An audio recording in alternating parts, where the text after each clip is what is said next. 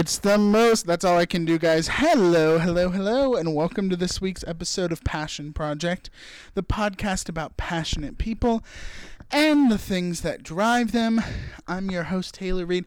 Guys, that's all I can play without getting fined or, you know, getting. I don't know what's the right word. But oh my goodness, happy holiday season, you guys. Hope you guys are doing well. Hope you guys are staying safe what is this? You know, Omicron or Om- Omicron or whatever. This like super villain of a variant. Um, that's what he sounds like to me. I don't know about you guys, but hope you guys are doing well in this holiday season. It is coming up so quickly. We are almost to the end of 2021. I will let you guys know that I do have a plan for the end of the year. Um, we are gonna take Christmas uh, Eve off, and then we're gonna have a a New Year's Eve episode, and then after that, um, Passion Project may be taking a break for a little bit as well. Um, so, but there may be some other exciting things coming down the pipeline that you guys can expect from me and expect from some other people. Um, yeah, I, I, can't say anything too much right now, but uh, I'm excited for you guys to hear um, all of that and and and um, just kind of hear what's coming up in the passion project uh, world and and maybe other things as well. That's all i can say. Um, but i'm excited for you guys to hear all of that and see all of that and and whatever it may be who knows what it may become. But um, I do want to say, if you are just tuning in with us for the first time, welcome to Passion Project. I hope you guys enjoy um, this episode and enjoy the show. If you did, you know, tell all your friends and family about it. Go back and listen to some older episodes. We have some great, great guests. I'm just so thankful they took the time out to be on the show. Follow us on social media, passionproject.pod. All of that down in the show notes below. And if you are just listening to us for the first time, you can send us an email, passionprojectpod.org at gmail.com, or you can leave us a review and a star rating on iTunes as well. We would love to hear from you guys.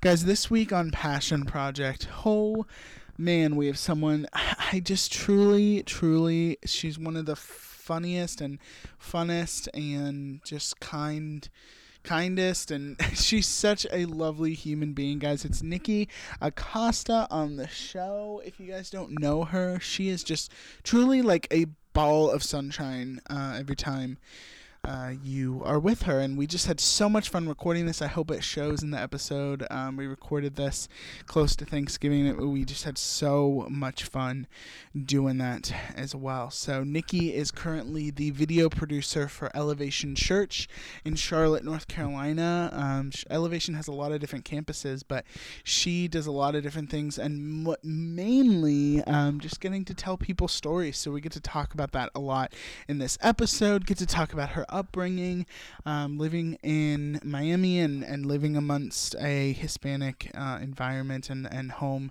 culture as well, and kind of the dichotomy of living uh, in the States as well with all of that. So, such like I said, a wonderful episode. Go follow Nikki on social media. That's all going to be in the show notes below, and just follow her journey and her life as well. So, without further ado, here is episode 76 with Nikki Acosta on Passion Project.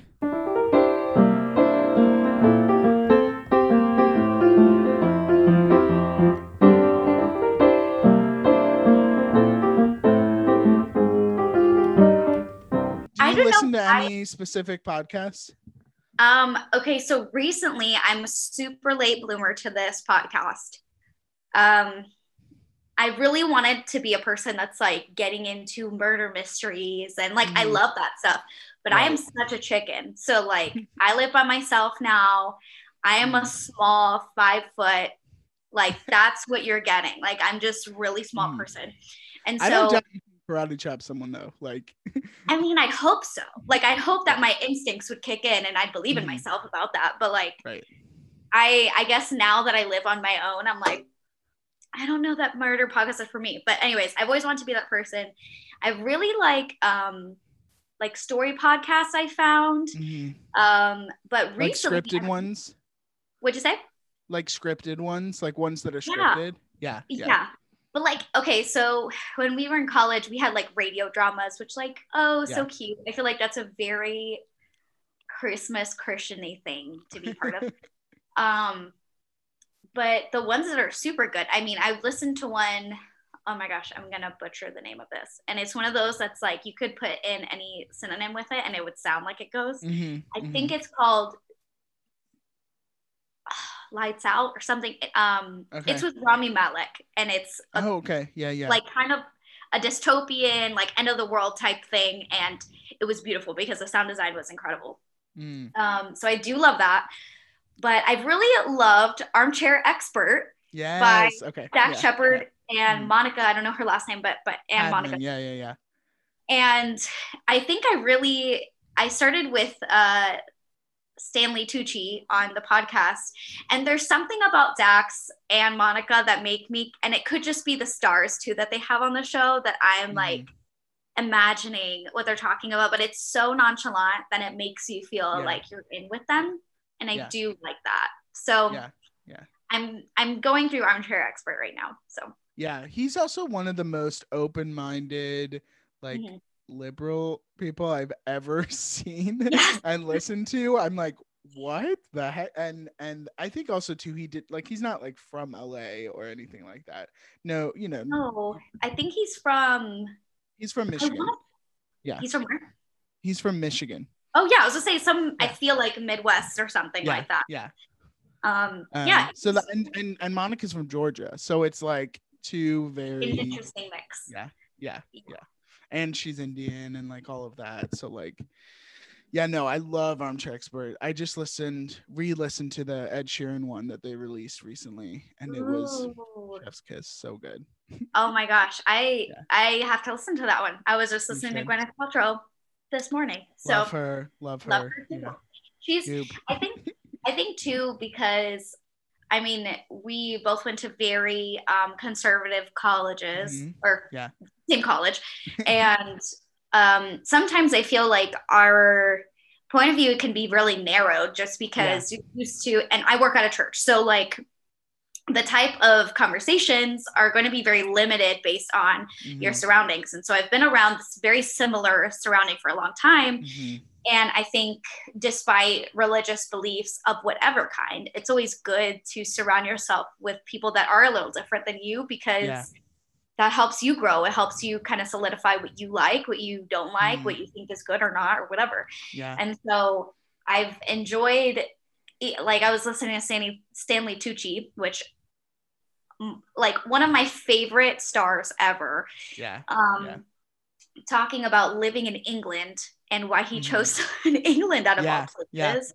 yeah. i know And then which i would about, live there too i'm like like hearing him talk about it i'm like oh yeah you're, absolutely, I would live there. Yeah, and, and I'm- so I'm just like imagining his new show. That's I think it's a CNN show or something where he makes i think it's called cocktails. like taste of italy or something yes, and then Yes. yes. and then he goes and travels to Italy, and I was Yeah. just listening to him to talk, and I'm like, I have never lived that life, but I want to. I know, I know, I know.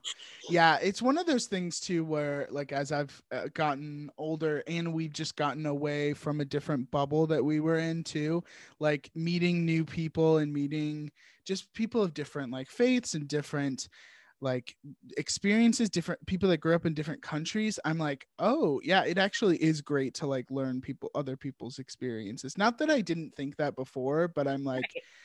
I just didn't have the experience. All I had was my like white evangelical, like right. Christian homeschool experience. and I'm like, oh, there is more to that.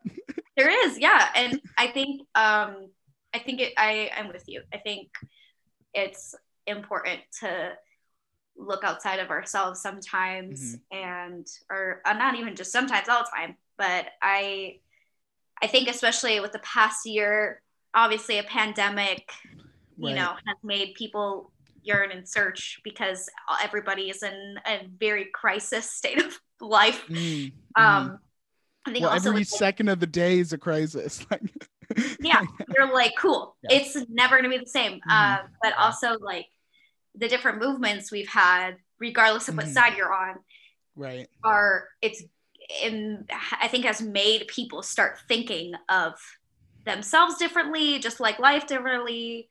Right. And Mm. I ultimately like I'm super passionate about and especially in my role, especially through last year, um, here at work, I had we had to search and we had to Mm. like find the stories out there that were Mm, that weren't just about what we experienced. So right. it's very interesting. Very Mhm. interesting. Yeah. Oh, I love that. Well, we're going to talk all about that on the show. I probably should say, you know, welcome Nikki Acosta to Passion Project. Hey, Thank you. I'm excited to be here. I'm so thrilled. You know, we interacted with each other somewhat in college, but uh, like getting together after, you know, years of time and like seeing each other grow on, you know, social media is good for some things at least. Yeah. But um Sure. yeah, it's just so fun to like come back together and like even if it even if we're talking about, you know, some specific things, it's like fun catching up and like seeing each other. So thank you so much for doing this. Oh my gosh, of course. It's an honor and you're amazing. I have such great Oh. memories of you and just remember walking away from you every single time being like, what a guy. Like that guy is so sweet. So I'm so happy to be here. Oh, thank you. Uh, I've said this before on the show, but like I really should call this like friends from college. I feel like most if it's like either friends from college or like friends from home. Like Yeah. most of the people I've had on the show are just like those. And uh, I love it because also too, I don't know if you've had this experience of like once you get into like college and the like adult, you know, real world, adult world or whatever, it's like you don't really like learn about people's like background and like you're not like how are you how was your childhood like tell me all about it Yeah. so so like i only know you and like you only knew me from college and beyond Oh, and then people yeah. like now like people i've met now will never not know me married which is like such a weird thing It is crazy. and i i know it's so weird and so anyway all of that to say is that like i know you you know somewhat but i don't know if i know like your background your history all of that fun stuff because it's just people just don't talk about that stuff Oh, even though i find it interesting yeah, same. but tell me all about like where did you grow up where what was what was all that like Yeah, it is. I mean, just to piggyback, piggyback, well, off of what you were saying. I mean, it's so true. Who sits there and is like, tell me about your childhood memories? Mhm, Like, no one, mhm. you know? So it, I think Yeah. I appreciate this. Um, so I grew up in Miami, Florida. okay that's what i thought i was gonna say florida but i was like oh i don't know if that's right yeah, no, I, I grew up where, I mean, Mr. Worldwide 305 Pitbull, you know, grew up. um, and I think a lot of people they like to say like, "Oh yeah, I'm from so and so," but they're really not from there. But I'm actually from Miami. I'm one of the people Mm. that are. Um, Yeah. And so I is it a big place where people come to like people come to miami from Yeah. other places yeah Yes, it is. I mean, it's a huge. I mean, most of Miami, if not like. I would love to say that this is a right statistic, but I would like to say that's probably like Yeah. 87 to 90% immigrants. So right um, you're very close to your homeland generation, Mhm. I guess to speak. Um, Mhm. So everybody you talk to in Miami speaks Spanish. Like you could look, you could be every color under the sun. You could be red hair, blue eyed, and Mhm. they'd still think you speak Spanish because that's who lives there. Everybody, Yeah. um, coming from different countries, and so I grew up very. Uh, I was I grew up exposed to a lot of different people in one way, and Mhm. not in the other. So like in one way, like all Hispanic, very different like countries, and each country, a Mhm. lot of people don't know, like Hispanic countries, Spanish speaking countries, um, they all have their own culture, and just because we speak Spanish doesn't mean we're all the same. So, um, which is something that americans do not think about. Like at all they're like oh it's all one it's all the same. Right. But it's the same. I mean the way to think about it's like in europe right? Like you Right. wouldn't say the Yeah. culture in germany is the same in the uk Yeah, or well even just america in general like texas is different than new york like Right. we're so different right and so um yeah so it was it was very interesting childhood growing up with with starting to learn all of that and having the knowledge of all that Um, but it was so normal to me. It was normal to mm. be kind of, we would speak Spanglish, so to speak. I mean, everybody yeah. grew up speaking English and Spanish at the same time. Um, having what were your that- thoughts around that as a child? Were you like confused or were you like, oh no, this is just what it is? And I'm just like taking it all in or um I think I it, kind of like was what it was. Like you mm. would start speaking in English and then end in Spanish. Like you would, or, or vice versa. Like it was interchangeable. And so mm. for the for the Hispanic Americans who, you know, were born in America, but their parents were immigrants or you know, or they had just come to the United States, you mm. begin thinking in two different languages because that's just right. kind of the way you grew up. Um, and I, at first, I was, I, I, if I'm being honest, I was a kid that up until like maybe 16 or 17, I was like, I want to be an actress. I want to be a full American where people take me seriously. Mm-hmm. And yes, I love my culture, but this is who I want to be. And I kind of rejected it a little bit, um, mm. um, so to speak. And it really wasn't until um, I started doing extra work for Spanish soap operas that I really started to That's learn awesome. more. Mm. Yeah, super random. Very, I was like 18, 19, wanting some extra mm. money. So mm. there's like um, a lot of Spanish soap operas on like Univision and Telemundo. They're all mostly shot in Miami and Mexico. So I would not have known they were shot in Miami. Mexico makes yeah. sense, but wow, that's crazy. Yeah. Yeah, I had no idea either. Um, you know, you grow up with abuela, your grandmother, or your right. tia, your aunt, or your mom watching like random soap operas and you're mm. like oh, okay whatever um, but i started like doing that in the middle of like kind of going to college teaching musical theater i was doing like all these like random things mm.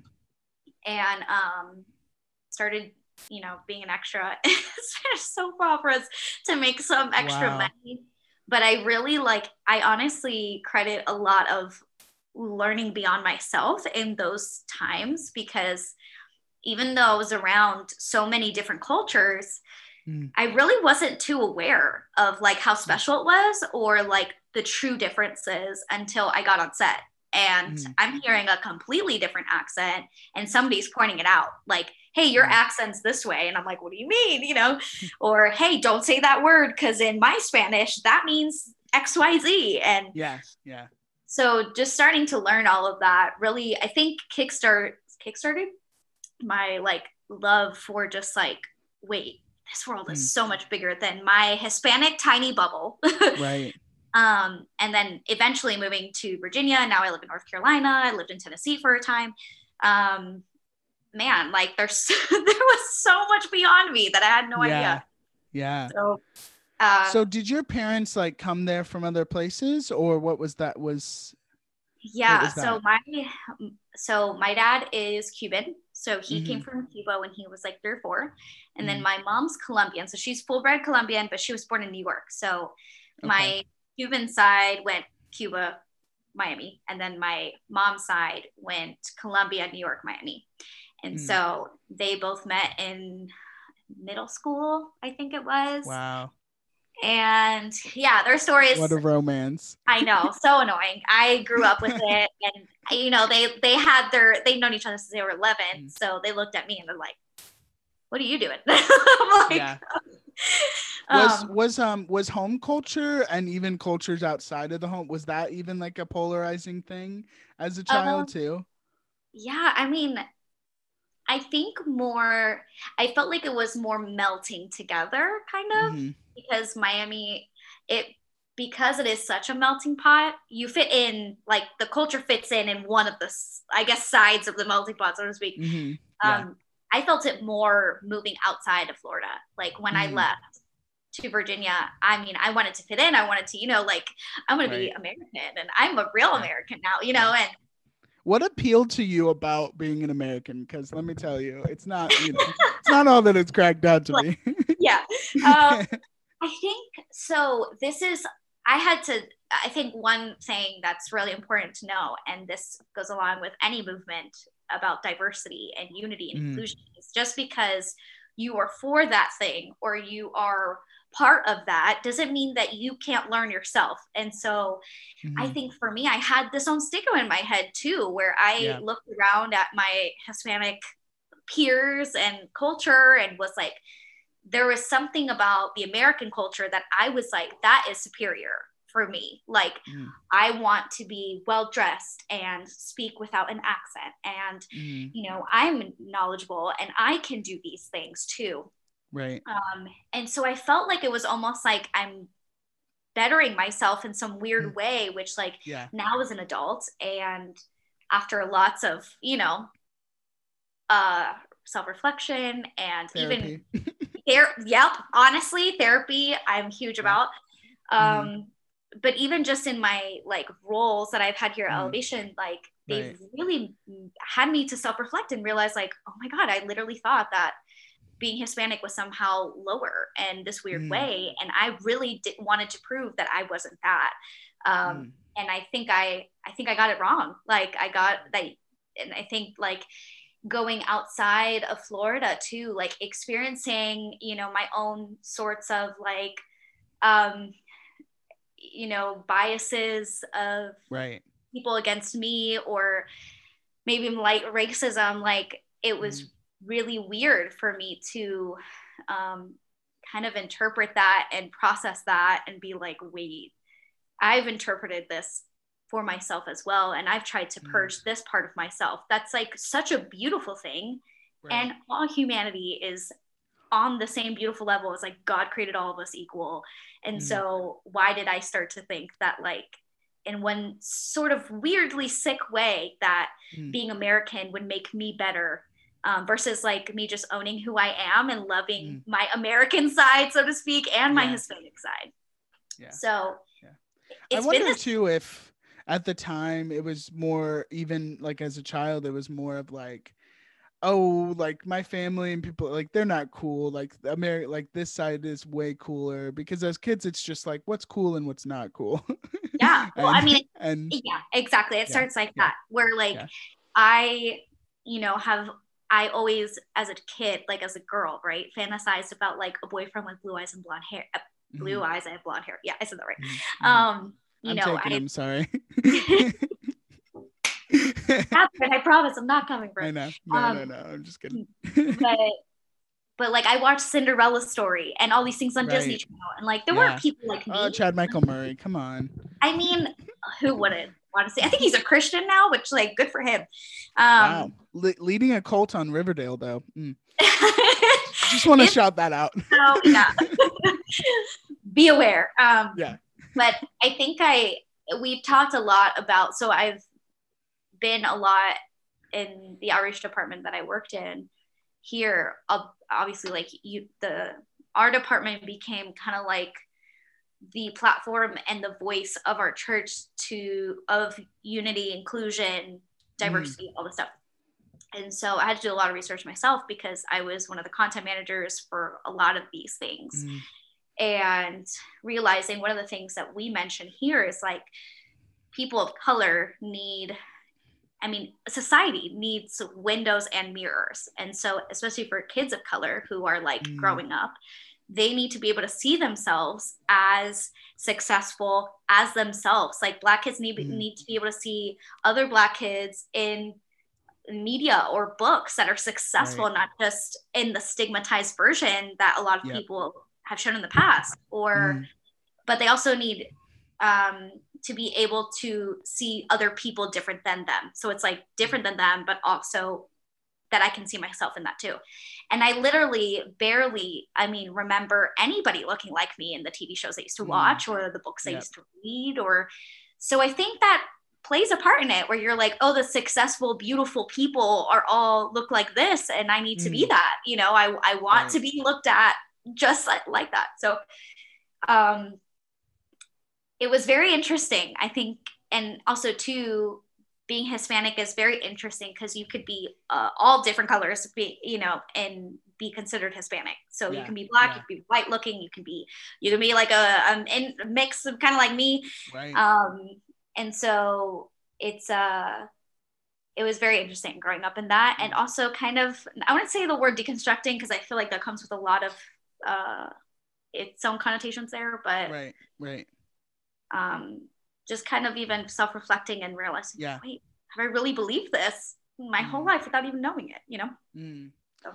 Well, so from I have a fam a really good family friend that is Hispanic, and from what I know about the Hispanic culture is that family is like a really big thing. It is in a lot of other cultures that aren't not not to say that in American culture it's you know Western culture it's not important. but- Family. yeah, yeah, Yeah, right. yeah. you know, uh, Fast and Furious. Um, Yeah. but uh, it's it, you know, that's from what I. So I just wonder, like, what do you ever like look back and think about like family dynamics, sibling dynamic, like what was that like growing up? Yeah. And because it's really this like, uh, the more and more I get away from it, it's like this forced like roommate situation where. you you like kind of you have to love each other but like you don't like each other like 98% of the time and you're like what? Yeah it's um a lot of these cultures including being hispanic like you said like we're i learned about this in college. I'm going to butcher this so i'm just going to say that. I'm in no way shape or form an expert in this subject but um cultures like hispanic ones are collective collectivist hmm yeah versus like american culture individualist in versus individualists yeah right Mhm. so Yep. um, we grew up like family is your everything. Mm. They are your first friends and your last friends. And they, you don't just consider yourself in your own decision making, you have to consider theirs too. And I think like growing up, and I still struggle with this now. Thank you, therapy, for helping me. Um, We're big proponents of it here. yeah i'm all about it um is trying to identify i think there's beauty in that i think there's like Mm. wow i'm not alone the mentality of like we're together we're a unit you know we Yeah. party together we cry together we laugh together we fight hard really hard Yeah. um but we also like enjoy life together there's this, like this Mm. beauty in this like a unit that you just come with you know and so that's really kind of how we've seen it of like the you're better in this weird way like you can survive i will survive more than someone else because i have a unit behind me in this weird way Mm. um however there come uh, just as anything right there come with some downsides to that like yeah, yeah. who am I as Nikki Acosta without the influence of other people? I mean, just generally, but like really the unit that we're just talking about, like who am I without that? Can I have ideals or um, vision or goals or Mm. um, values that maybe are outside of that? And I Mm. think like I was the first girl to graduate from college in my entire family. Yeah. I was the first one that moved away. I'm the first girl to live on her own without being attached to a significant other. Like Mm. I have a cousin, she was the other girl who moved out of her parents' house before getting married, but it's because she moved in with her now fiance. So like I am I kind of defied a lot of things with Yeah. There's a lot me- of like pressure there too. Like how did Oh, how did you like face all of that? yeah and so but it it's it's just as anything there's beauty and there's like mm-hmm. difficulty in that because like i'm graduating and it's like my whole family's like what? Oh my gosh. It's like a huge celebration but i'm like i'm the first one. Like Yeah, what do yeah. i do? You know? Yeah. and so They're like watching on the sidelines, like let's you know, let's see what happens here. Like yeah. absolutely. And i i get pinned a lot on my cousins that i like did it right so mm. Mm. i went to school She's putting air quotes, people listening at home. yeah so oh I'm sorry yeah you can't see this um i did it quote unquote right you know which i mean Yeah. I, like I even said before we even started recording, like I'm just a person. Like I'm just trying to Yeah. make it people just Yeah. as anyone else. And so um, I think there comes with a lot of pressure where like I'm in therapy all like till this day, still trying to figure out like the dynamics between like can I make this decision and not feel the anxiety and guilt that associate me doing something outside of what my family quote unquote wants, Mhm, you know, Yeah. or would have wanted for me. mhm. And so I kind You know of what's interesting? Not to interrupt you. Sorry. What's interesting about that is that a lot of the time, like in um you know western american culture it's often it's sometimes the opposite of like not going to college or not going like doing something that's different. Like my brother didn't finish college but he's super successful in what he does now but i Yeah. wonder that like it's it's like yeah it's you know just doing something different than probably what your parents had envisioned for you even if they did have that envisioned for you know Right. for you to go to college it's like Mhm. it's just something di- it's just you know there's so many things you have to think about when as you get older of like oh what are these pressures even if it's self-inflicted pressure too it's like oh Yeah. and then there's like the whole imposter syndrome thing like all of that that we face on My- a day-to-day basis Yeah. I definitely deal with it. Um, and my, you know, my parents are. I'm an only child, so there's the added pressure. Of i being, did not know that Yeah, I'm an only girl, so I'm an only child and a girl. So Mhm. um, my wife is the same i don't know if you knew that I didn't Yeah. know that. yes Oh, I love yeah that. you, y'all are weird no i'm just kidding we are, we are, we. It's No. mostly out of survival, let me tell you. But Yeah. um, but it is. It's a very interesting thing being Hispanic, being an only child, being the girl. So yeah it- well is is being an only child by itself kind of like its own anomaly a little bit in that culture i feel like yes yeah okay Yeah. it is a little different than most. Yeah, we typically have a, at least a sibling. I mean, Yeah. at least a buddy. But Yeah. um, yeah. So most like both of my parents are one of three. Um, Mm. and so they had you and were like we're done we're good yeah, they were. Well, they I think they tried years and years afterwards, Yeah. but it wasn't like working. But yeah, Yeah. they. My mom is all the time like. Thank God I just had one because I don't know how I would have dealt with it. I'm like, you would have been fine. But Yeah. also, yeah, a little buddy would have been good all the time Yeah. it's okay but yeah it, it does come with like certain pressure too because so like i said in our cultures we're very you know we're together a lot and we love each other and you know we Mm. fight hard we love hard whatever. Yeah. And that comes with also like i'm very i there isn't much to hide. Like we're Mm. very uh, especially the way i grew up was like hey we talk about everything. You see everything. What you see is what you get you know all these like great things.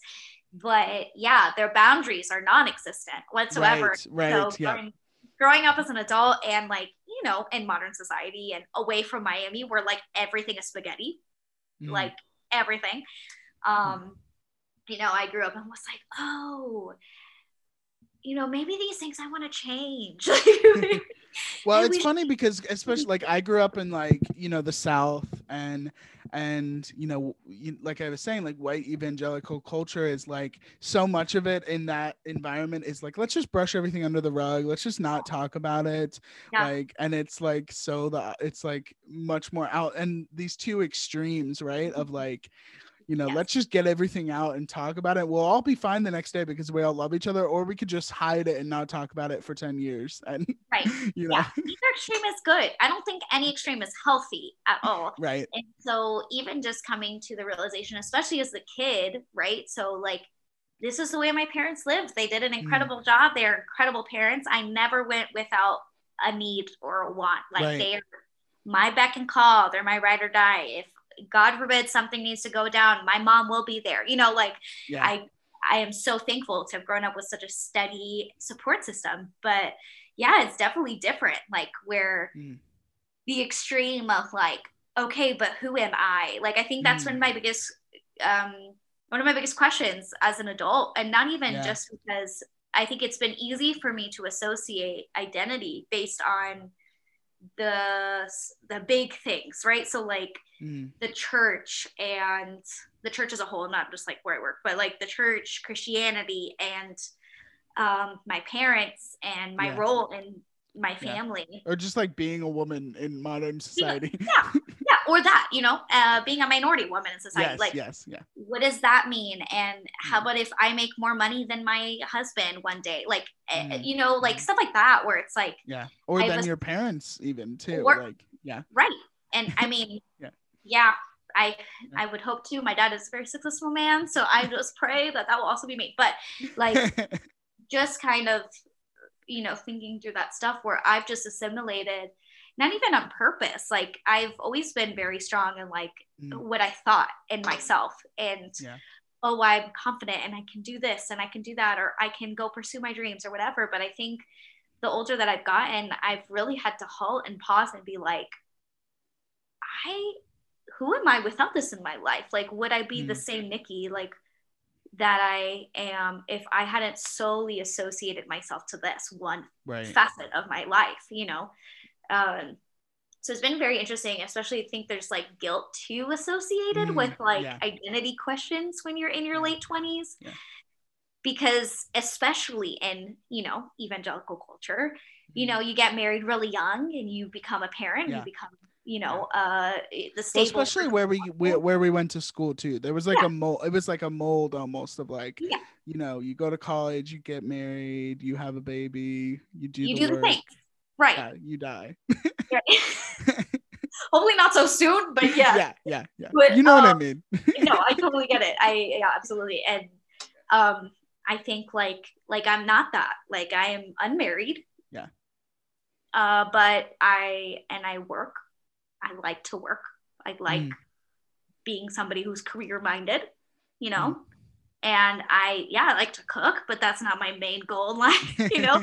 like I I do the feminine things, but I'm not like what I remember looking around at school at college and looking around what people were so enthralled by. I mm. I for some little bit I you know obviously love that, but like I didn't fit into that. And so yeah. I think there's this weird, I'm 28 and I'm like, okay, God, like, you know, I am a Christian and I'm like, I feel kind of weird. Like, is, yeah. is, it okay for me to have identity questions?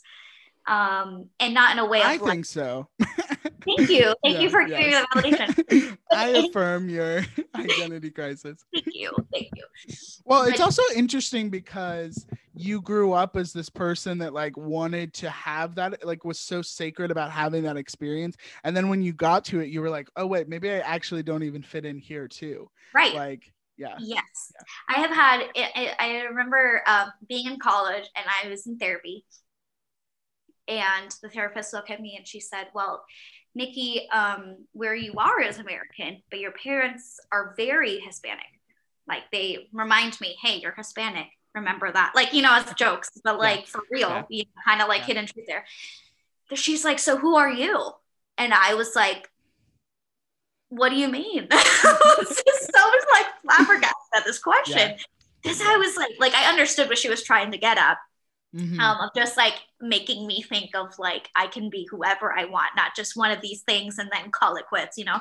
Mm. But I think there is like some beautiful pride to being a Hispanic woman. Like you're like, oh, I am a Hispanic woman, and that means X, Y, Z.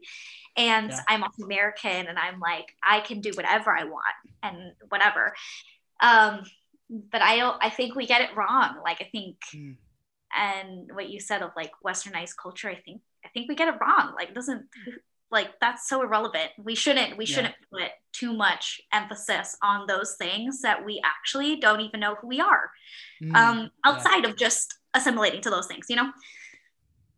Well, essentially, America is, I mean, in my mind, it's supposed to be all of all encompassing. Like, America, as in general, is supposed to be the melting pot. Like, that's literally the whole goal of America. We broke away from England because we wanted to be different. Like, right? that's literally the whole goal of America. So I'm like, yeah, but I think data, I, I don't know. I'm at this place too of where, like, yeah, Americans are generally so proud to be American, and then other cultures are proud to be, you know, um, themselves, which I think is wonderful and great. But then so many people also want to come to America too. And it's like, well, you know, not there are a lot of people that are like, maybe we, you know, no, we want America to stay america And it's like, well, it's not going to stay America with all these other people, which is like the goal of America. I don't know. That's just where I'm at now too. Of like, yeah, it's kind of there's like, a lot in there that we could talk about for like three hours, but it's kind of like in my eyes, like what came first, the chicken or the egg? Like, yeah, what came first? Our desire to be different and to accept all and to be, you know, independent. Yeah. But also stay the same. Like, yeah. what? How does that fit into the goal of what we're trying to do? as mm. a society here. Yeah, and know? also how does it fit into like Christianity too? Like that's also like another thing that's like yeah how does this work?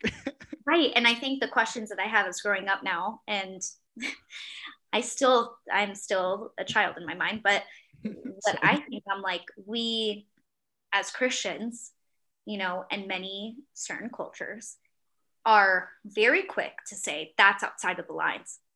Right. That's not what we do.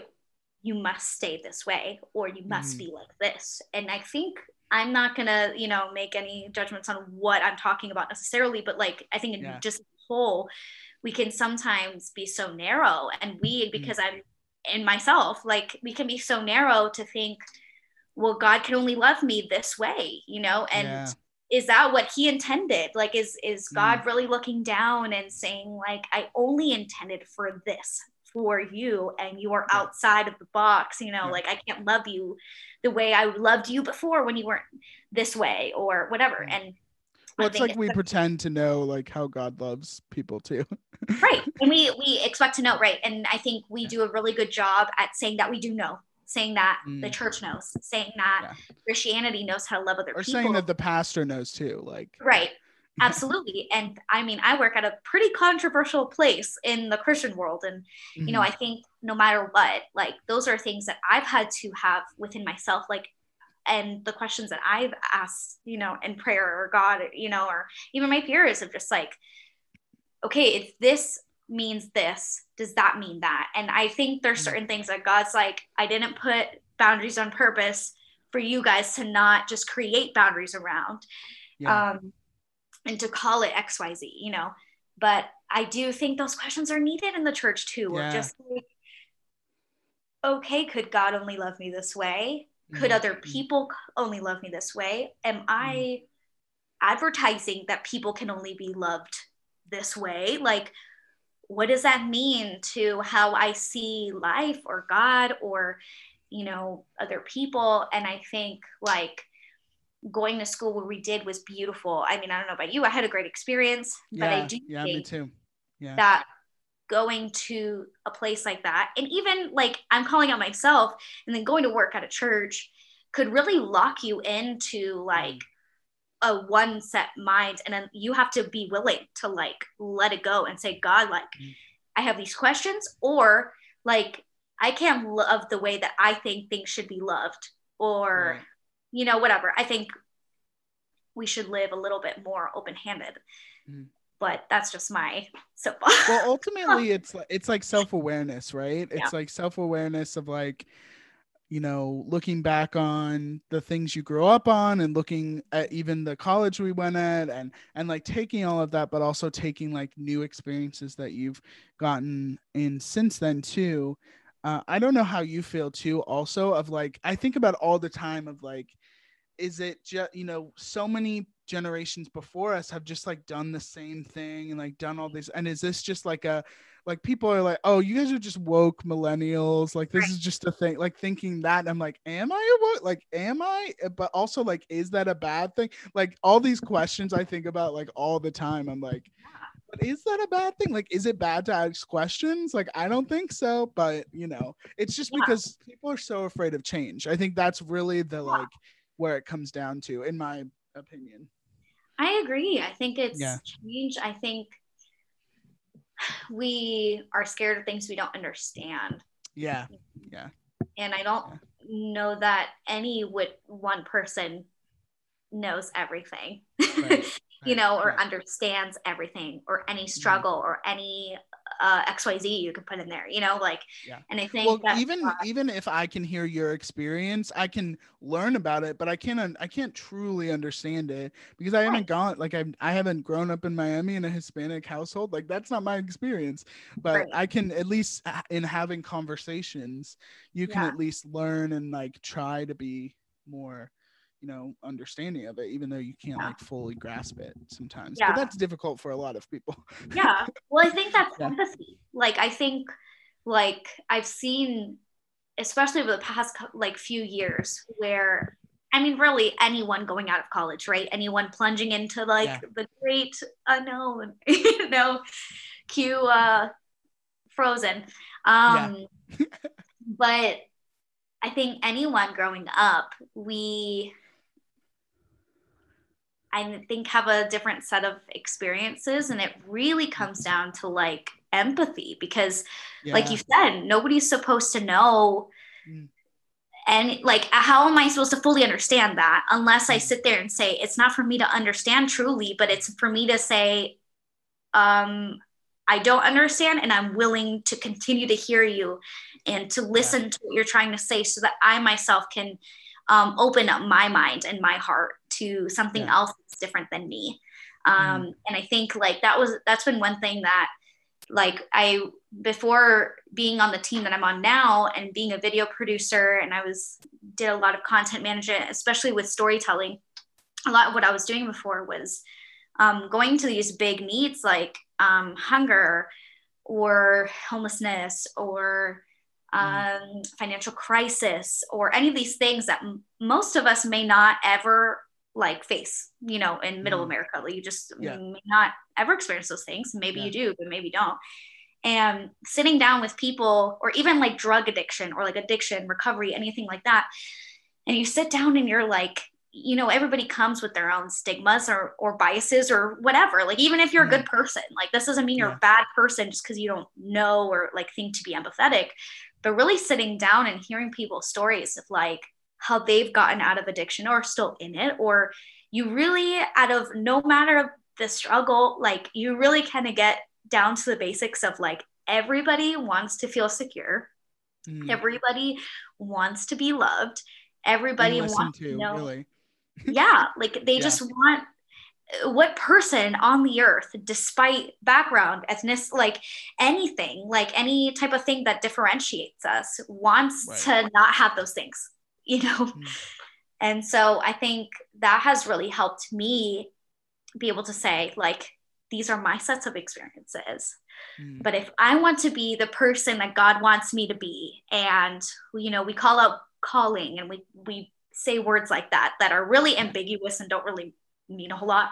Right, um, right. Not that they don't mean and a lot. Anxiety inducing. yes, it's kind of like this. We put like I feel like clouds above certain words that we're like, mm. That actually mean? Yeah. Um, I think it all stems down to being an empathetic person who can look yeah. beyond themselves. Yeah. I don't know about you, but like performing and like stepping into another role because i know you have i mean you talked about it earlier too with your with doing the soap operas which you know wonderful experience i'm sure um, but i you know i performed a lot in high school and college and i still do some things when i can but mm-hmm. having that like physically embodying another role and like going through someone else's experience is like yeah. even if it unconsciously in high school like now i look back and i'm like oh yeah that's like empathy like that's literally like trying to act yeah. out like someone else's experience i don't know if you have ever thought about that or like if that's what if even yeah. a correlation of like your love for i know you like theater and performing yeah. and all of that too so yeah absolutely i think first of all i'm a huge advocate of every kid going through a theater program whether you are yeah. on stage or stay like on being part of tech or crew mm. or whatever because i think the what you're saying is absolutely true i mean besides like learning how to gain confidence in yourself and who you are and being in front of people being like, like i'm terrified but i'm gonna you know perform and react like i think all those things are really good values or just like mm-hmm. skills to obtain but yeah. i think the biggest one is what you said um, and i i have thought about that funny enough is that like yeah when you're acting and you go through these different you study these different um i guess acting methods and styles mm. You start to learn that like in order for me to embody someone else or to become someone else, even if it's like a silly, silly thing, I first a have to acknowledge my experiences.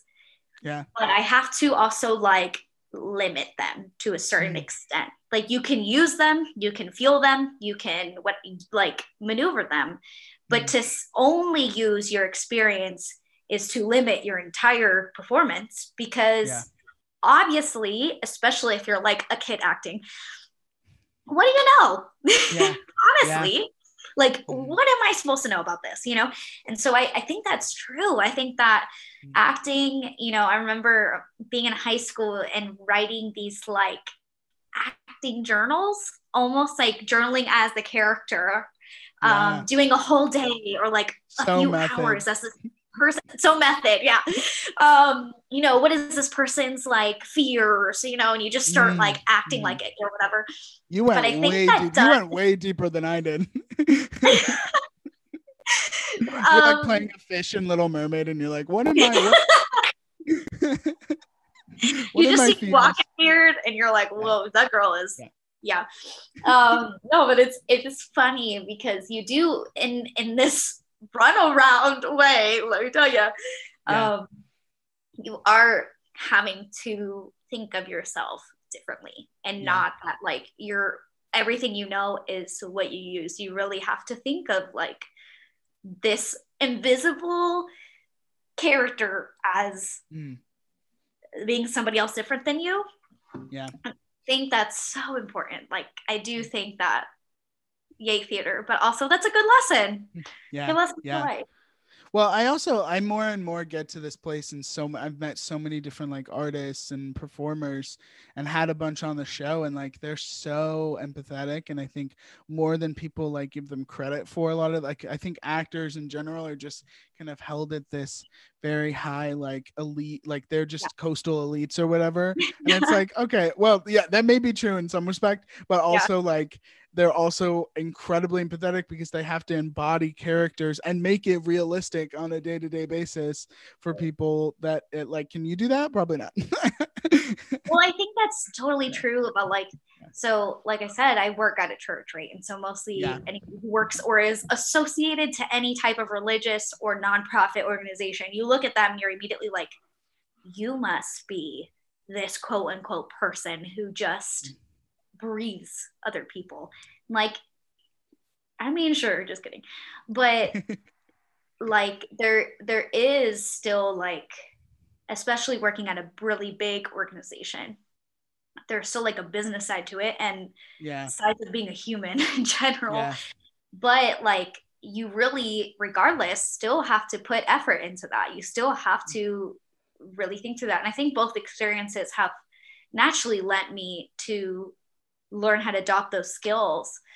Um but that doesn't i mean that doesn't mean perfect. It's perfect. I mean how many yeah yeah stories about church well it's like the pastor's wife of it all too like everyone has this like picture in their mind like when you're when you're you know kind of it's kind of maybe archaic a little bit now but like of the pastor's wife you know having to be perfect or the family or the whatever like Yeah. having to live up to this thing um but also like not allowing them to like ever mess up ever it's like seventh heaven you know Right. like, all these things of like you Yeah. know yeah i'm sure you've had experiences like that even just working at a church is like its own there's like baggage with it right yeah Like, i mean yeah. absolutely i mean that i could talk about forever just right, right.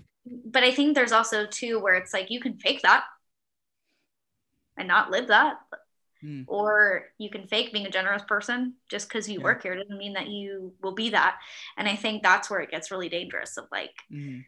okay regardless of what i kind of what i was saying before like associating myself to whether that's working at church being whatever role being whatever background whatever like i gotta stay i gotta have like the good heart in it. And that has helped me stay grounded i think despite it all because like Yeah. i don't know.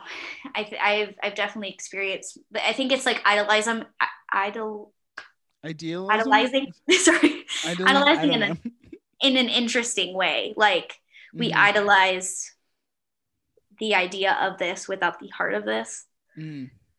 i don't know if that makes sense or if that's too yeah yeah abstract in my head but Yeah. for me it's like so much harder to be fake nice than to just be nice my wife on a day to day, she's like, You're just so much of a I don't mean to like toot my own horn, but she Yeah. literally all the time is like, You're just such a nice person. I'm like, It's so much more work to like not be a nice person. Like, I'm just like, I, mean, I would be so tired if I would just be like yelling at people all day. Like, oh, and I wish, You are, I will also join her and say that you are a very kind person. thank Um, you. Yeah, it's it's. I wasn't fishing, but I like what I caught. Um, uh, I want to ask you too. I love asking guests on the show, like, was there ever i mean I, i'm sure your aspirations of staying in spanish soap operas you know could have lasted forever but Yeah. was there ever like a through line of like eh, did you want to do something from a very young age and that's what you were aspiring to or were you just kind of going with the flow like what i'll go to college and just kind of see what happens or what was that like Um, I think when I've boiled it down, um, so I mean, the soap opera desire was very short lived. I mean, it was like maybe a year max where I was like, Mhm. maybe I should go to soap opera school. You know, like, I even like, is there a soap opera school dude, it's a thing. Like, yeah, oh my gosh you think that the way that, that you like when you mention a soap opera, you're like, oh, okay, yeah, that's just really bad acting. No, it is very purposeful and it is a lot that you a lot of training you have to do. yeah Um, to it's throw very a glass of water in someone's face like yeah, it's well, it's a very interesting world in that, but I think I really started so when I was a kid, um, my mom had told me she did drama as like an elective in school. Mm. And so I grew up and, you know, being the high achiever that I was, I was like, I'm going to do that and I'm going to be a good actress, you know, whatever. And I fell in love with it. And I Mm. was kind of like, I've always been this weird mix of like outgoing and shy. Like I would almost call myself now, especially now being an adult, like an extrovert and introvert, where like I love the limelight when I will put myself there. But it doesn't mean that I don't have like intense fear or anxiety to do it. Like it Mm. just, I just force myself to do it. Um, but I grew up wanting to be a comedic actress. And I really there was just something even as a kid before i like went the acting route was just something about making people laugh that i was Mm. so hyped on. Like yeah. if i could make someone laugh i was like yo i did that. Like i was Mhm, so it made me Yeah. feel so good to i just still have that. Yeah same. To just make them feel different Mm. in their current state. And i think that same like i wanted to help people feel a little bit better than their situation regardless of what they were doing so then that Yeah. kind of translated into like being a comedic actress on a stage and really like wanting to for people to be able to come into the theater and really just like lose themselves in what they were watching and i hoped it would be me making them laugh Yeah. um and then it kind of turned like even with ministry and like doing random gigs and stuff but like coming to ministry i really um and i'm mostly in like the realm of production and storytelling. I found kind of like what you said earlier on that most people don't ask questions that actually matter. Like Mm, they don't really sit there most of us don't sit there and say like what is a struggle you've had that really just changed your life? You mm, know like we we as a society don't tend to do that and Yeah. so i feel like i almost was helping them feel better by knowing other people could a rel- like knowing that they weren't alone in their struggle or what they were facing or like whatever they're experiencing um, but also kind of giving them the confidence of like be proud and confident in yourself and so i think like when i boil all of that down i think i really just like to help people feel better in whatever Mhm. situation because life sucks sometimes. Like yeah. it is hard Mm. and you can insert a bunch of expletives just to you know describe life. that e on this episode nikki i guess. But you know i think like we all struggle silently with things and i think we sometimes struggle publicly Yeah. with things. But i think when i boil all of that down i think that's kind of what it comes down to like there's just something really sweet about feeling like man i made life better for someone today um Mm. and whatever that was and so like sometimes it's like I still channel my comedic actress and improv artist Yeah. at times. Um, and this in this season of my life, it's more like um, producing their story, giving them platforms to be able to share their story. But yeah. Yeah Yeah. ultimate like storyteller really like Yeah. yeah yeah, yeah which is really too like what you wanted to do anyway like it's really like you're i mean i guess you're kind of telling you're telling other people's stories but you're getting to facilitate them and and share them which is super awesome too tell tell the folks at home what you do like on a day-to-day basis and what we've kind of danced around it of course Yeah. but like what does that look like now i know and you've done a lot of different jobs at your job too Yeah. so you can talk about those too cool. Yeah. Um, so I work at a church.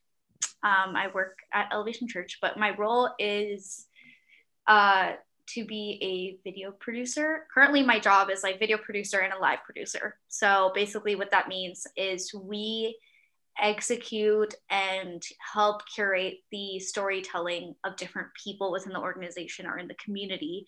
And I Mm. help with the execution of creative and like logistical vision of that. So um, basically, in layman's terms, I work with like different directors and we uh, find the people that we want to tell stories about, or if it's Mhm. like an abstract piece, we do that. We basically have like a message in mind. how do you wait sorry to pause right there how do you find the people So um, we have through different like networks, I guess, within the organization, Yeah. but really um, being connected to different people and just kind of knowing like this is the type of message we're trying to put out, or this is the type of story that we're trying to share. And really just kind of utilizing my resources and my own like relational equity to be able to say, like, I know the right person, or I've met so and so, or um, talking to a pastor who knows whoever in the church or something. Um, but yeah, leveraging that and and really being able to kind of say like, okay, this is the vision of the piece. The director is thinking through all these things, and I'm helping facilitate to make that all possible. And Yeah. so that's kind of the side of video production. Um, but being a video producer has so many hats. It's not just like Yeah. that's a really high level version of that, but Mm. where everything from I'm designing sets at times or wardrobe styling or making sure everybody gets fed and Mm. you know dealing with everyone's dietary restrictions or Yeah. travel plans and itineraries and a million sh- Google sheets that you could think of. Um, Do you like staying busy, like doing all those things? I mean, again, like I said at the beginning, like Nikki's always doing something. So I okay, so here's my terrible thing. I I don't know if you do you do Enneagram? You guys talk about yeah, Enneagram? yeah, yeah, yeah. I'm a two. Okay, same. I am I have a high three wing. Mhm. I'm coming back to my three wing. I was really high one for like season of my life. I feel Mhm. like it's still there every once in a while, but um and so I feel bad. I feel guilty, which is again a two is just ridden by guilt and shame, just you know, just living. We're like, oh, oh my god, I feel so bad. Like so it's just it's terrible but um even more so i think when i rest i feel so guilty because i'm just Mm. like did i not do anything did i not Right. live my life properly you know it's so Mhm. dumb um so i think i'm sometimes addicted to it which i've come to realize as an adult isn't good yeah. a, I think though I I feel I don't need anyone to te- like help me be more uh passionate or driven because I think I like to a fault do it where Mhm. I am like I will chase after something because I feel like I need to get my hands busy or I need to dive into a different project or or Yeah.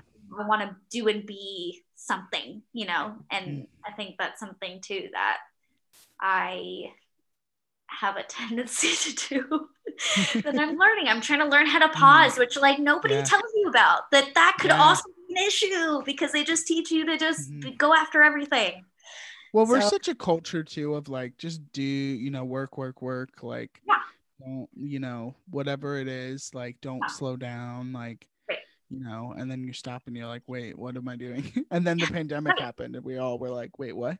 Yeah and i it's crazy because my pandemic experience was so wildly different than most people because i Right. worked bef- previously in a department that was like we would excel during crisis so i was like i was nonstop i traveled probably i counted the amount of trips and i want to say it was between 15 trips that i took Wow.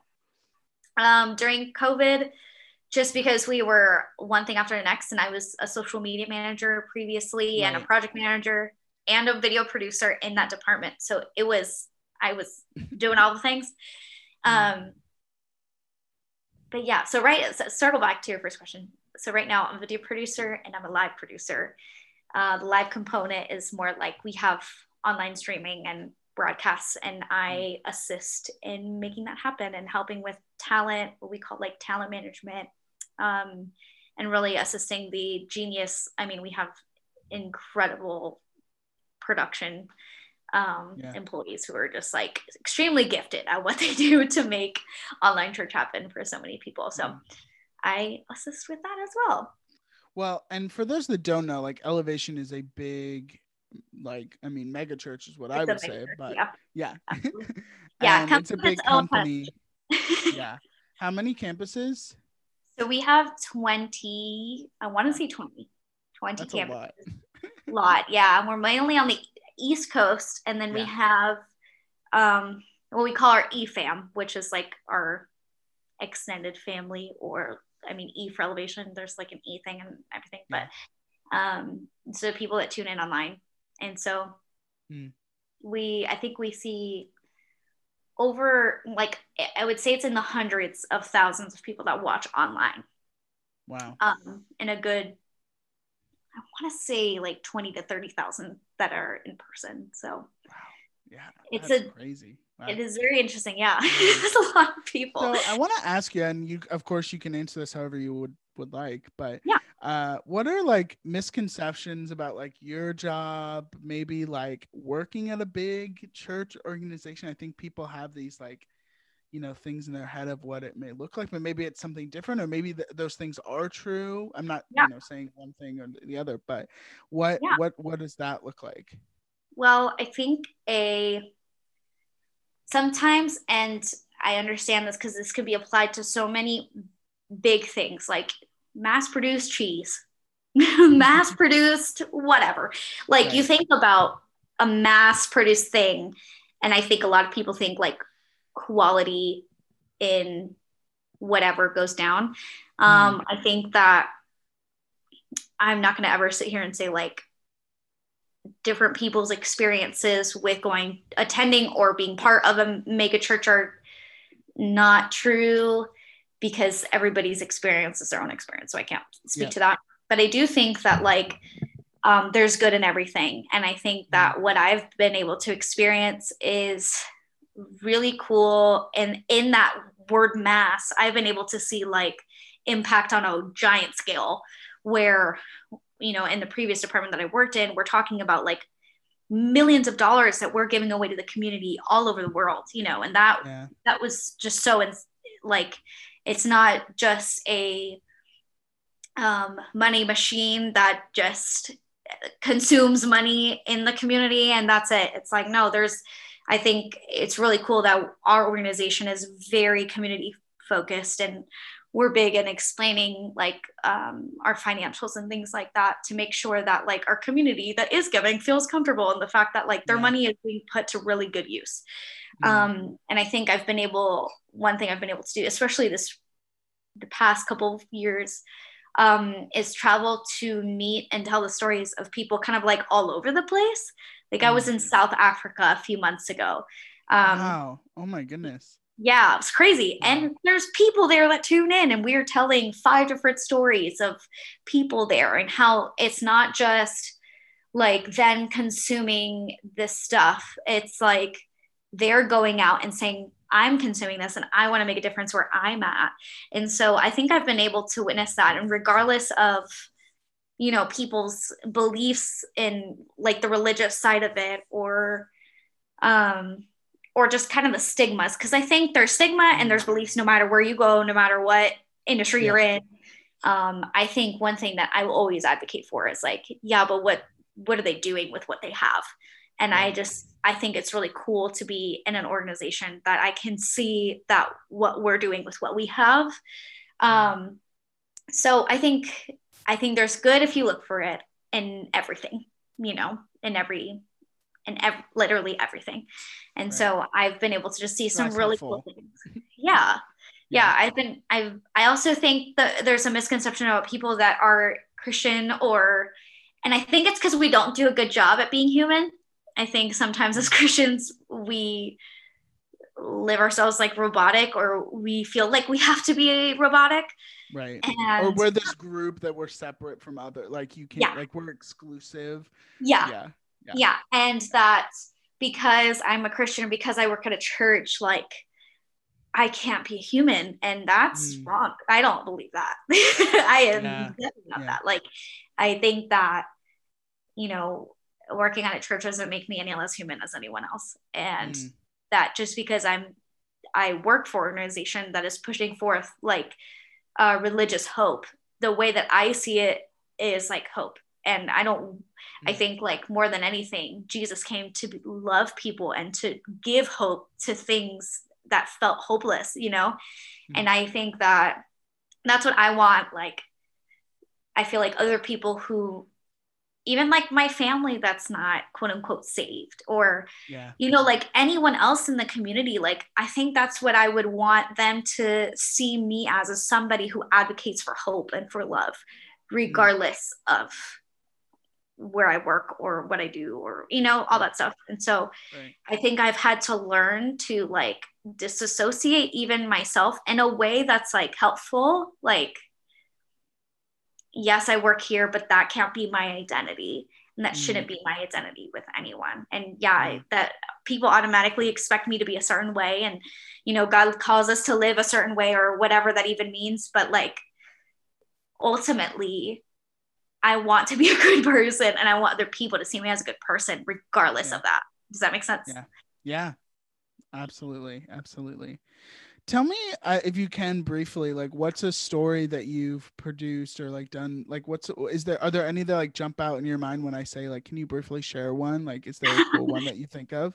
Hmm. are you allowed to? Yeah yeah yeah. Um no i know. uh, well the good thing is most of it's online so that's good um but i think i know you there's probably a lot but yeah no no I, I think one of my like stories that jumps out at me um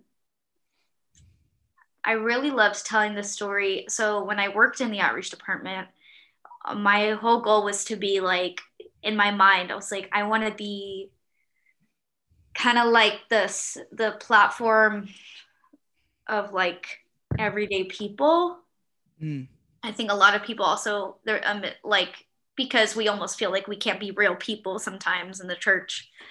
We kind of see that we have to be these extraterrestrial beings that you know whatever.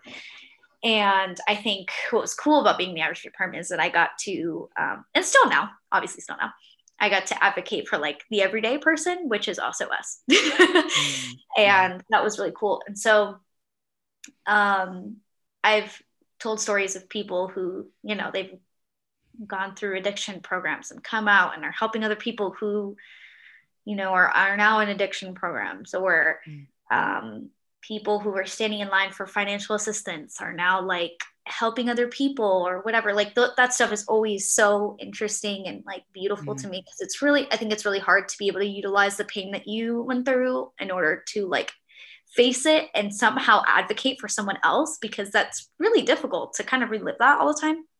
yeah Um, but I remember, so a couple years ago, the Bahamas got hit with a tragic hurricane.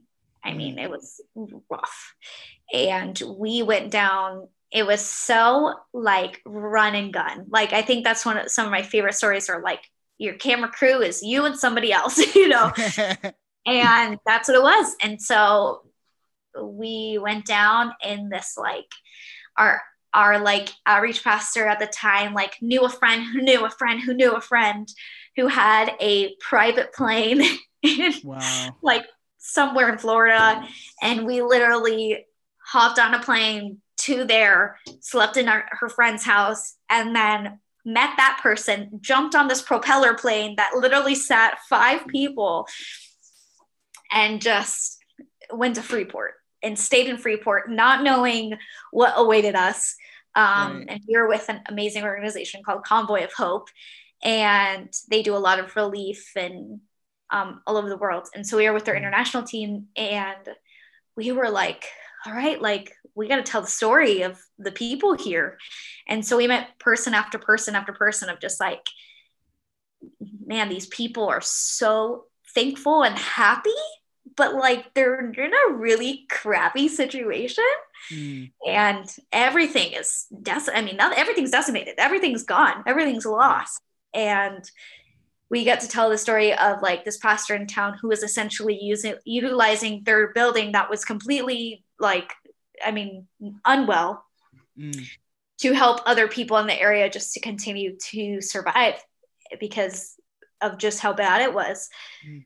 And so I think like being in the middle of some pretty critical situations and seeing people still have hope um, mm. and be able to tell that story of like you shouldn't have hope but you do i think mm. ultimately that really does fuel me and energize me and stays mm. with me because i mean i think to myself all the time i, I lose my hope for stupid things you know yeah. and i i could like that just reminds me that like there is hope no matter what no matter what i mm. face no matter yeah. what i'm going through what i think is like the largest wave to hit me you know I, I think those are the most powerful so shout out to the people in the bahamas they're awesome that.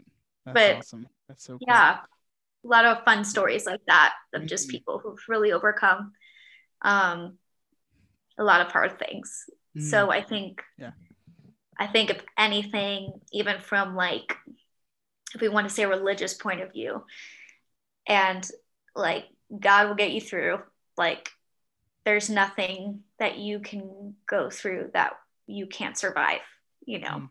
And so I think that has been really cool to, regardless of difficulties or or challenges of working at a church or even just being in that type of role or positions or whatever that that is the thing that stays with me through storytelling is that like mm. when we tell stories like that other people can start to believe in themselves and believe that they can also get through it. So mm. yeah. Wow. I love that. That's so great.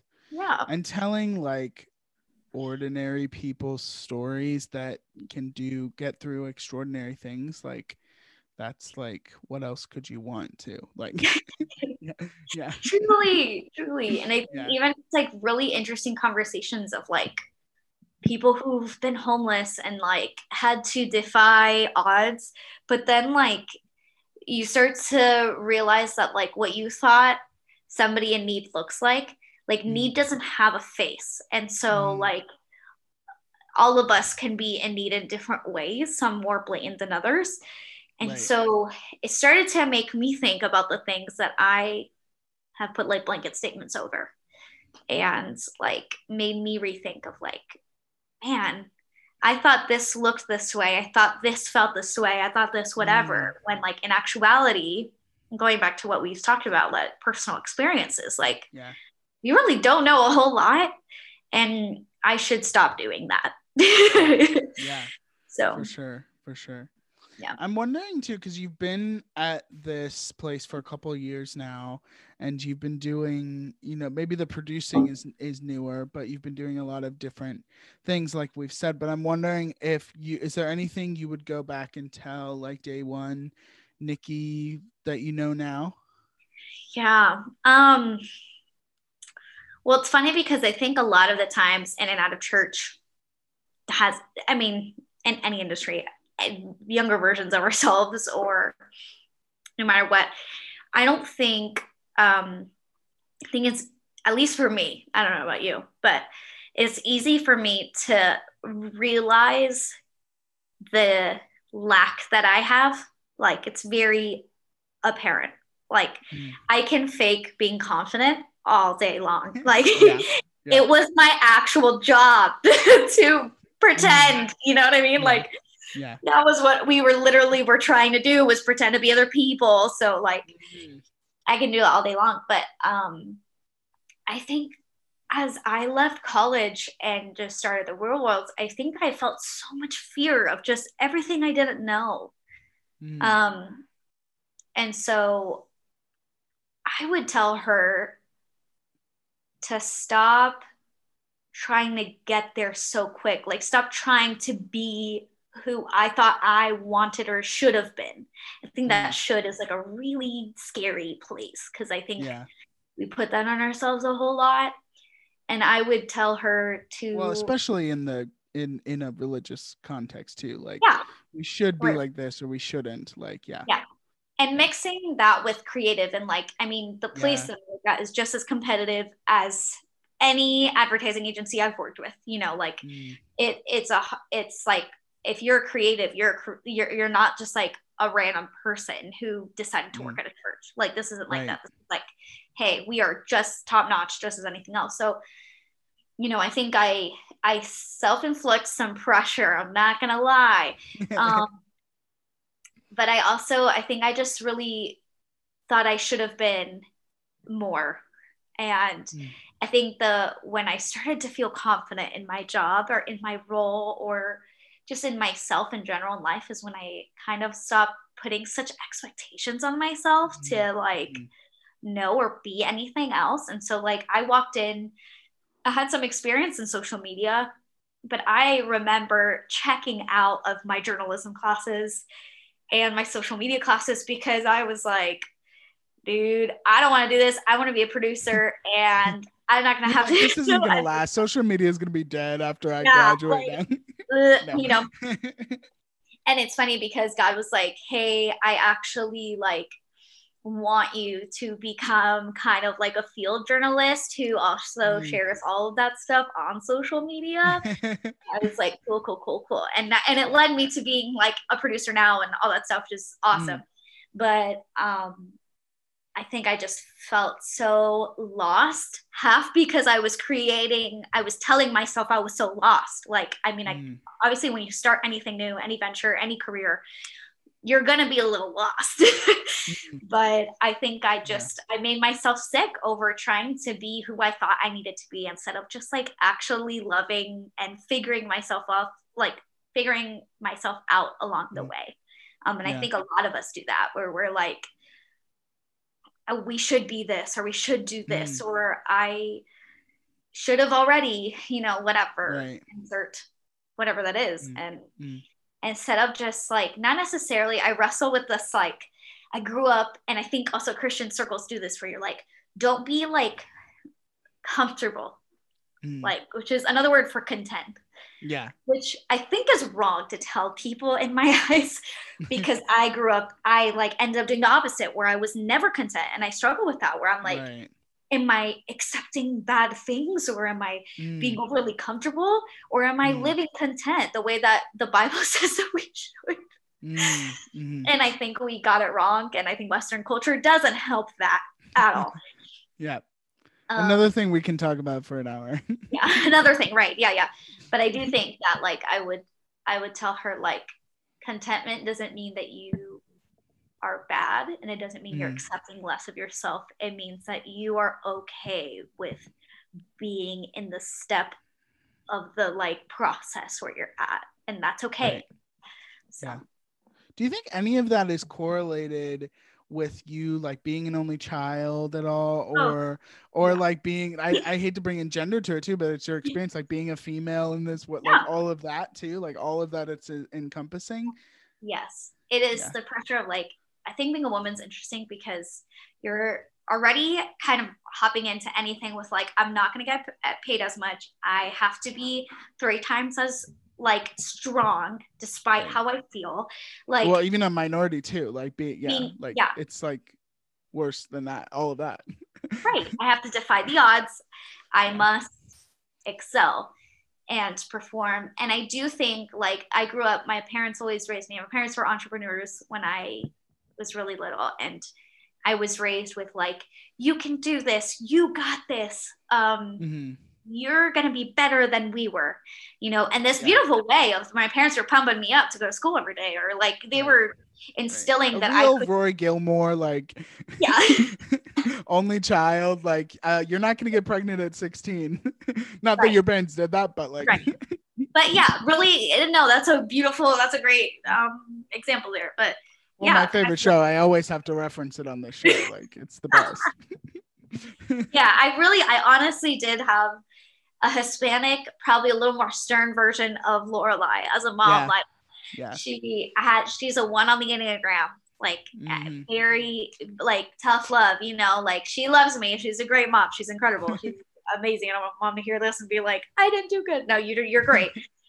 Um she's tough you know? She did she reminded me like hey people are not going to always be with you. And she taught she taught me the tough lessons and she still does. Yeah. and so like i grew up being like i must conquer and so yeah. I think that's a being an only child. I think that's being also like I mean Hispanic. I'm sure some of it too has to do with like, not, again, like you're high, like you're a little person. I'm yeah, I'm such a Like- little person. Like Yeah. if God forbid, like I Mhm, mean, mhm. they don't want to steal like giant people. Like they're not gonna do that. They're gonna come for me. Like I am Yeah. the little horrible one. So I have to Yeah. you know figure it out and i think my mom also wanted me to um not in a not in like a, a negative way but in a way of like hey you don't have people like a sibling that you could call right.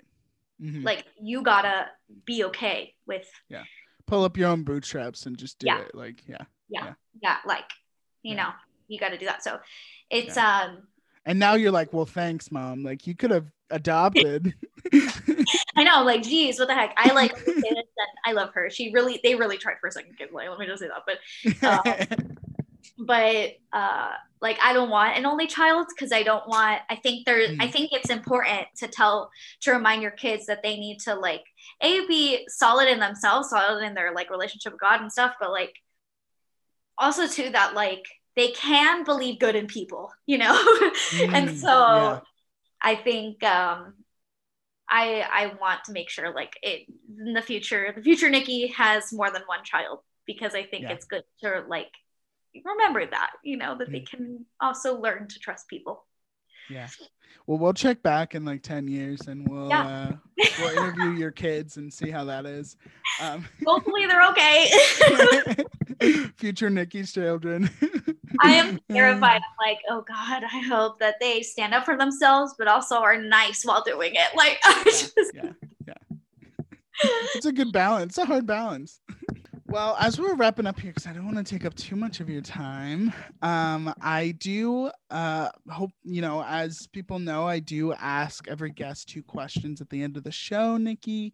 Um, the first one being um, if I was able to one day hand you a blank check, I cannot do that right now, but maybe one day, um, and say, yeah, you know, we'll see, and say, use this towards your passion, how would you use that? you know that i especially writing off of what we just talked about Mhm. I looked at that question that you sent me so long, so long. And I don't think whatever I'm going to say is actually going to be totally what I would do. So I'm just going to Mm. say that. Um, but when I think about like what I would do with a large sum of money, I think it comes down to two things where a this sounds so Christiany and just like oh, of course she'd say that which like i hate because i myself gross myself out but i really think i would use it maybe three parts. One i i really do love experiencing life and through other people's eyes. Mm, and I would figure out a way. I've always had this passion of just like food and like learning how other people live and why they live that way and what created them to be that way. So if Mhm. I could do that and actually create something to do that that's like successful and like would be awesome and that I wouldn't have to worry about money running out, I would totally do that. Um, be Uh, I'm all on board. Yeah thank you. I i was talking with a friend about being like two random girls learning about the history of food and the cultures within them. And i was like anthony bourdain except nobody cares about me. So but maybe the ordinary part will make it better. Because i think we have a lot of tv yeah, shows yeah. of people who are really cool doing these cool things. Mm. but like how about normal people doing these? So a that b i would really want to i'm really passionate about making sure that like like this world goes we just go through so much you know like there and there's people who are facing so many difficult things with things that are just Mm. so basic, like water, you Yeah. know, like basic things like that. And so I would love to fund projects that are really like actually helping people.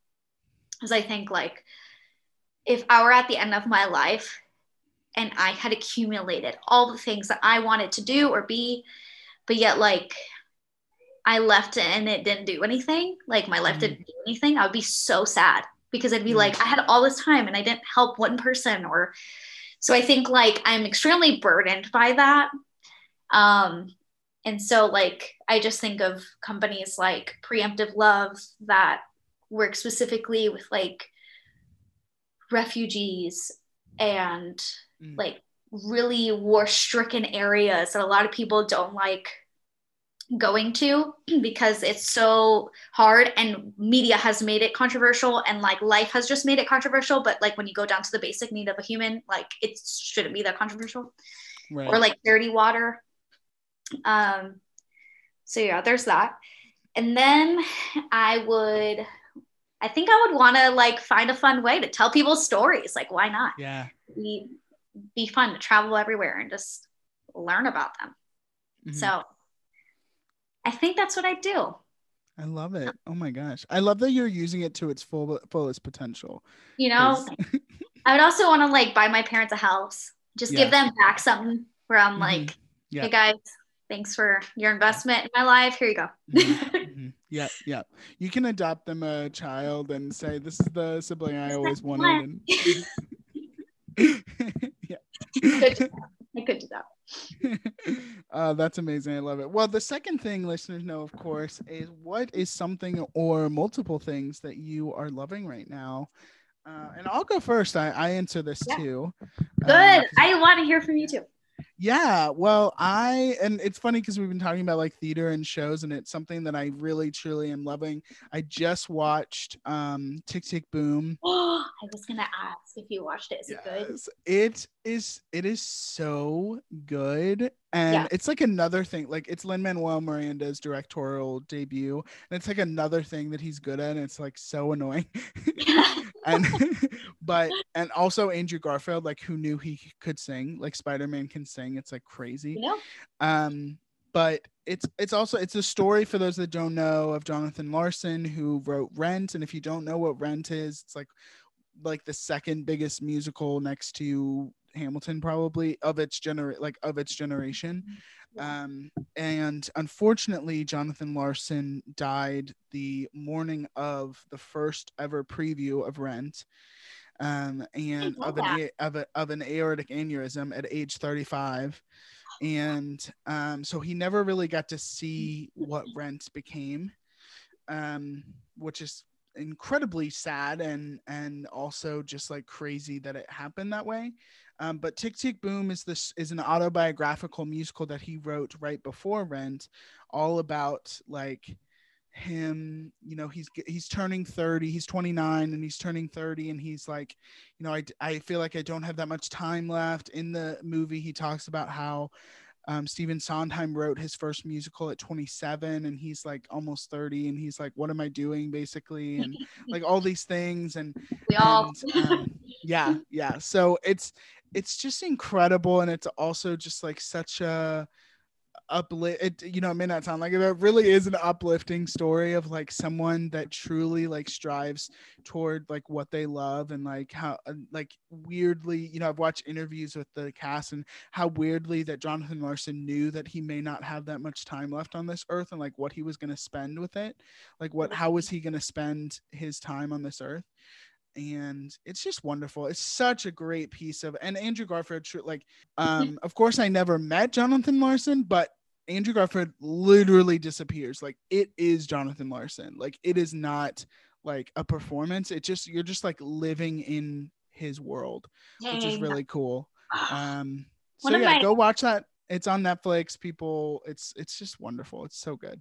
One of my audition songs I used to use was from Tick Tick Boom. Oh, cool. But I feel awesome. like when you listen to Tick Tick Boom, like if you're listening to it on Spotify, it feels random. Like Yeah, it feels very um sporadic. Like Yeah. it, it's, well it was it was originally performed by himself as like a rock monologue, basically, like just himself singing. One man show. Yeah. So, and then it got kind of turned into some other things. Yeah. And then this, I think this visually, the way they do it is really interesting. I also Yeah. could go on my spiel about like movie musicals and how like, like the world of a movie musical, like I just don't get. Sometimes I'll, I'll watch movie musicals and I'm like, okay, what is this world like? Like I watch like the prom and they're like singing, but also other people like know they're singing. So I'm like, okay, what is this world? Like I Right. don't understand but like in theater like we we you can get it because like there's a stage and there's an audience there's that separation but in a movie i'm like we're all right there so anyway but the world of tick tick boom just like makes sense so No. Yeah. You're making there's a lot in there I'm so I've been so excited to watch it. So I'm Mm. stoked now. Yeah. Um I've I've been wanting to watch it. I yeah, that's what i'm loving do it, do I, it. I love that. I what am I loving right now? I also thought about this and my mind was like, do I love anything? And I'm like, of course you do. I'm like one of those people that you've asked me like what their name is, and I have like slight hesitancy because I'm like, Mm. maybe my name is what I think it is. um so I'd say I think what I'm really loving right now, I mean, I'm loving armchair expert. Um Mm. I I'm honestly so if you follow me on Instagram, I am constantly posting photos or just videos of animals and I just like really love them. Like that Oh, sounds so yeah. stupid and basic, but like I genuinely can go to a zoo every day of my life and be totally happy. Like amazing I love them. I don't know if it's this like weird attachment because I'm an only child. but Let me do you tell have you, a pet I do. I mean, well, my parents' dog. She's not my parents' Right. dog because I moved out, so now it's their dog. But it's like Yeah. her dog. But yeah, her name's Zoe. She's a Maltipoo, and she's we're obsessed, like obsessed. we have a golden doodle named winnie oh my god, that's it. she- They're friends. ama- i highly recommend getting a dog they're the best yeah absolutely like i i love i think animals are just really funny Mm. uh creations of god where he was like i really just want to make you laugh and smile and i think if that was their only purpose on earth which i feel like half of it is Mm. um you know it, it makes me happy. It makes me excited. So um really really those two things right now which just seems Yeah. so dumb but it's true. No i love it. Well, and social media only like heightens that, right? Of like, oh oh, yeah. here's a million videos of a giraffe like being stupid. absolutely. I've well here's my thing that i hope to continue to build. So my friends because they see what i repost on instagram story or they know me whatever. I'm now getting well for the longest time i'm still on this kick. I love raccoons. Like love them. Love them. Um so what an underrepresented animal to love. my god. And they could get rabies. Like that's so sad because they're so cute and they Mm. have little hands and i can't get over it. And so um i Next and year for now- Halloween, you got to be a raccoon. i know what i missed what a missed opportunity next year that's it we're gonna Yeah. we'll do another one of these on Mhm, halloween and we'll have to Yeah. show our like got to put yeah. it in your idea idea journal of like, oh yeah, Yeah. wait. Oh yeah, for sure. So um, I now get raccoons, like raccoon memes sent to me Amazing. and videos, and then I am now getting different types of animals sent to me, which also wow, what a gift. So really, the animals are giving me life and fun conversations, like our just Mm, hmm Yeah, well, I modeled this show after after Armchair Expert, and that's I feel it. So really yeah, do feel it. it's it's yeah that I I think I've mentioned it on the show a couple times. It's an incredible podcast, and I think they have over 300 episodes. They also do like they do they release like three a week, which is like crazy. I'm like, how do you do that? How do you even survive? Like, what the heck? Yeah, But yeah, I don't know, yeah. but it, I mean. I feel like it's such a simple thing. It's so like Yeah, you can just sit and have a conversation with a person and it be a person. Like, Yeah. you know, you're not trying to be like do a press interview or anything like that. You're really just getting to Yeah. their heart. So Yeah. Yeah, I love sure. it. For sure. Well, um, people that don't know, like, uh, I believe it's just Nikki Acosta on Instagram, right? It is. It's Yeah. Nikki A Acosta. So A. like Acosta, really okay. I couldn't have Nikki Acosta because there's too many in the world. Right. Right. But yeah, Nikki A Acosta, N I K K I A A C O S T A. Yes. Yes. Yeah. And then if you are in the, sh- um, you're in Charlotte, right? Yes, in the Charlotte Yeah. area. Charlotte area, go visit Elevation. You know, if it's not your jam of a big church, that's okay. Find your Hey, your you own, but you know, go at least say hi to Nikki because I'm sure she would love that. I'm putting that I- on you, but would love that. Absolutely. I second that. yeah, yeah. And uh, all of that will be in the show notes below, so you guys can check that out. Of course, you guys know the drill. Follow us on social media, passionproject.pod, um, Instagram and Facebook, and all of those. You can also support the show now if you feel so inclined to, if you have the means to. All of that in the show notes below as well. And Nikki, thank you so much for being on the show today. It was so much fun. So much fun. Thank you so much, so much for inviting me. Of course. Oh, I could. I honestly think we could talk for like four more hours. Like, I would love that. I think that would be awesome. And I just appreciate no, if you're ever in Virginia or in, if I'm in Charlotte, I'm gonna, I'll hit you up. Yeah, absolutely. Absolutely. You it know. was so good to chat. You too. And yeah, we will see you guys next time. Bye.